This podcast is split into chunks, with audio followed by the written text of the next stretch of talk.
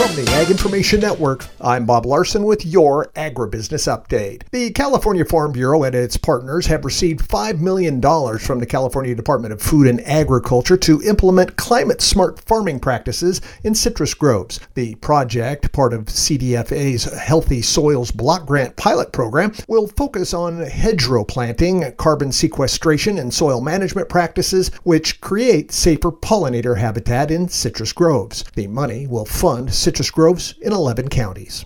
The American Farm Bureau Federation concluded its 2024 annual convention setting policy direction for the year. Passing a farm bill is the top priority for Farm Bureau members, followed by labor and artificial intelligence data privacy. Delegates voted to create new policy to address the growth of artificial intelligence in agriculture, which has the potential to enhance farming practices and conserve resources. Delegates also voted to stabilize wage rates for guest workers.